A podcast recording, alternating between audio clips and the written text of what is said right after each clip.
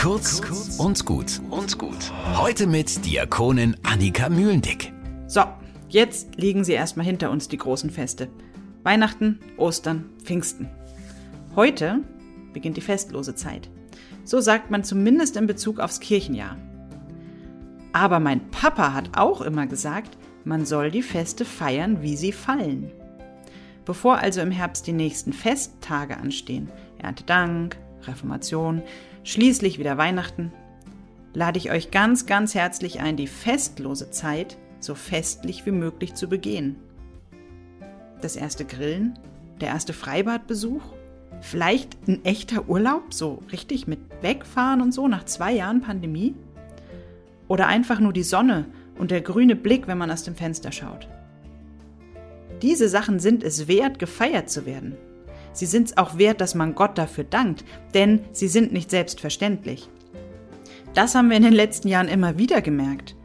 Und auch jetzt gibt es so viele Menschen rund um den Globus, die haben keinen Urlaub, die haben auch keine Grillfeste. Eigentlich ist diese Zeit im Jahr meine allerliebste Zeit.